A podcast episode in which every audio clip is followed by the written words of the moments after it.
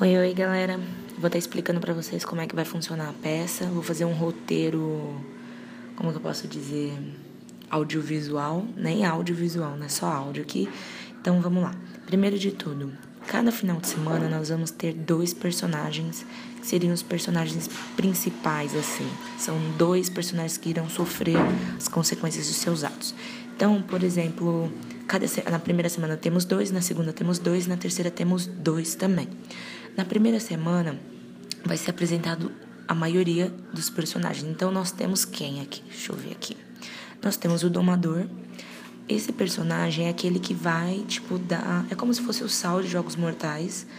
É ele que vai, tipo, coordenar toda a peça. Então, junto com ele, tem alguns outros personagens. É, cada um vai ter uma personagem, tipo assim, uma, uma personagem não, uma personalidade muito definida.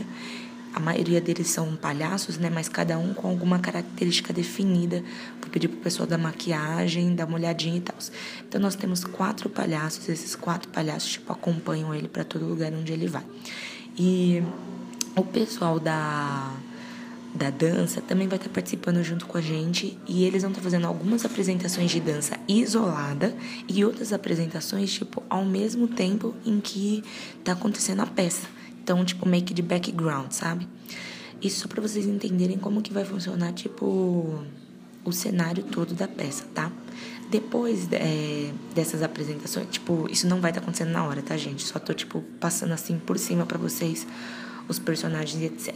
Na primeira semana nós vamos ter. Deixa eu ver aqui. Pedro, o palhaço e Soraya, a assassina sempre que começar a peça, tipo, ele vai começar com aquela, aquela ladainha de circo mesmo, né? Respeitável público, não sei o que lá. O áudio vai ser gravado.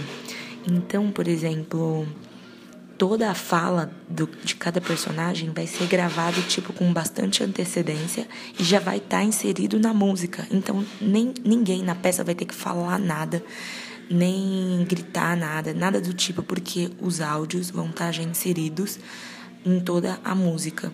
E só esse personagem principal, que é o domador, vai falar, tipo, todos os dias. Então, já tá susto, o texto dele já tá pronto.